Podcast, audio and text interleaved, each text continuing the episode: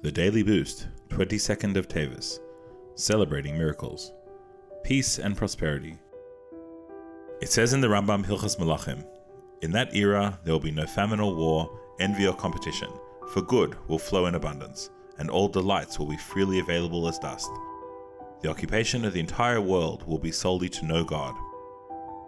On a simple level, the abundance of the time to come is needed to remove envy and competition. This is a prerequisite to creating an environment of peace and tranquility where mankind can dedicate its energies to knowing God.